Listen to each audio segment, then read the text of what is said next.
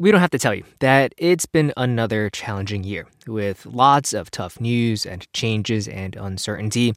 Launching this podcast has been a bright spot for us, and we hope it has been for you too, bringing you a little joy or escape in the way only a really good book can. If you're able, help us continue to bring you these conversations in the year to come. Just visit donate.npr.org to give to your local NPR station today. Thanks so much for listening. Hey, it's NPR's Book of the Day. I'm Andrew Limbong. If you're listening to this a book podcast from NPR, I think it's fair to guess that you have some interest in narrative and how it shapes a story. But what about real life? More specifically, your life? It's something I've been thinking about since I heard this next interview with journalist and author Suleika Jaouad. Her best-selling book is titled Between Two Kingdoms: A Memoir of Life Interrupted. And it's about how after she got diagnosed with leukemia, she lived in this stretch of uncertainty and isolation. I'm going to take another wild guess here and say that you can probably relate a little to that.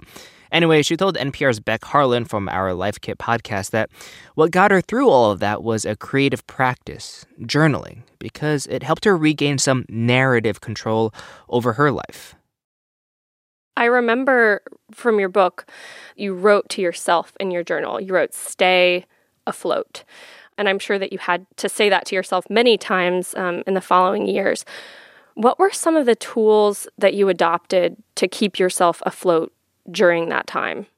So, I think one of the challenges for me when I was newly diagnosed was that I didn't have those tools. You know, all the careful plans I'd made, all the expectations I had about who I was and, and how my life was going to go pretty much instantly evaporated.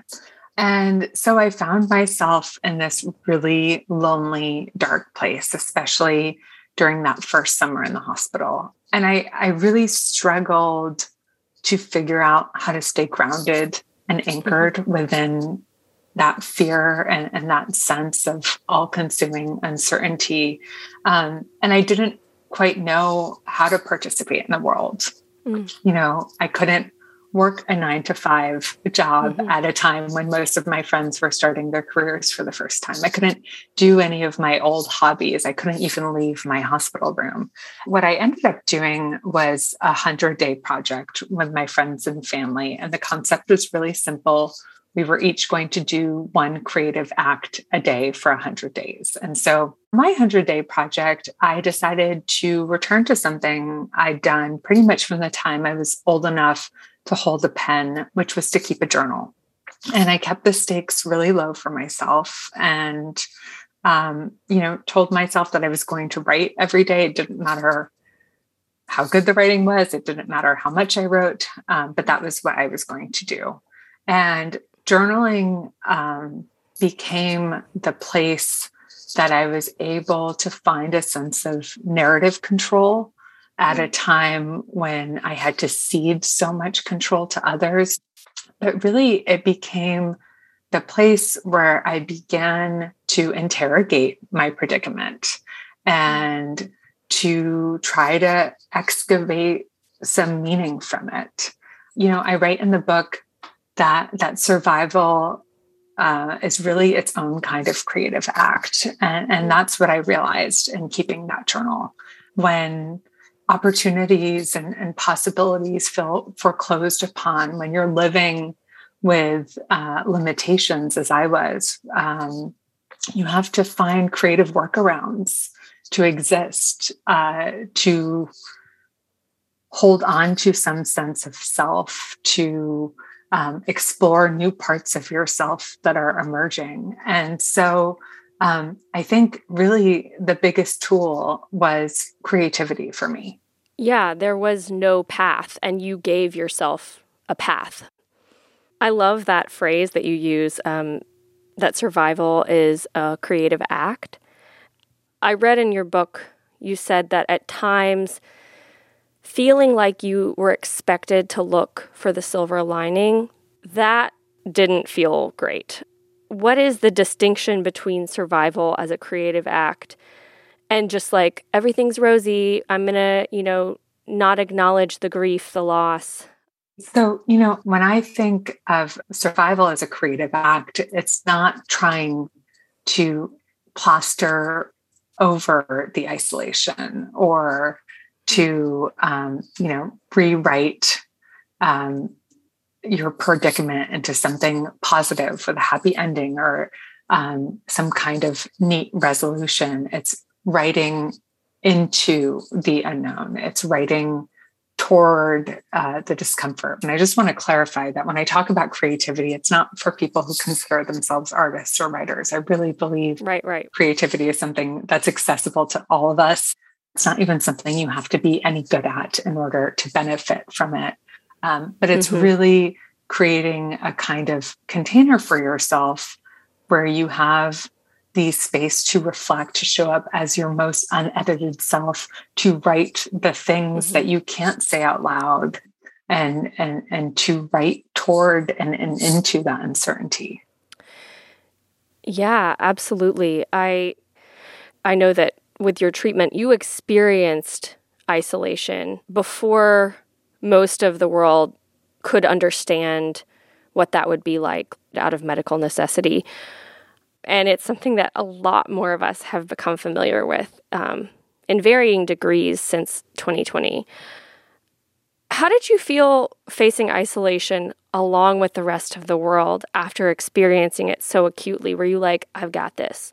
I think so much of it felt familiar. Everything from the isolation to wearing a face mask to, you know, walking around with a gallon of hand sanitizer in your purse. Uh, but the difference, of course, like you said, was that I wasn't experiencing it alone. And so, one of the very first things that I did at the beginning of the pandemic was to reprise that 100 day project. Um, but this time, I didn't want to do it alone. I wanted to share it with a wider community. Um, and so, what I ended up doing was reaching out to friends and artists and community leaders and all kinds of different people and asking them to contribute a short essay and a journaling prompt.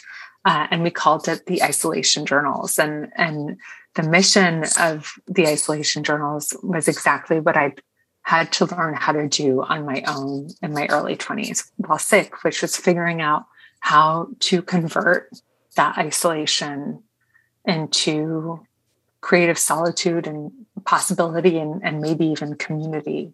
Um, and by the end of that first month, we had over 100,000 people from all over the world mm. who were journaling together alone. And that project is still growing strong today. And it's really, to me, uh, a testament to the kind of creative resilience of the human species and our ability to adapt and to grow and to morph when our plans get upended. Absolutely. In your book, you say that the hardest part of your experience wasn't going through four years of cancer treatment, but that it was actually beginning again after you were in remission, mm. sort of post interruption. And I think collectively, we're all sort of trying to figure out how to begin again um, amid, we're not quite through, but amid the interruption of the pandemic um, and all of the loss and isolation.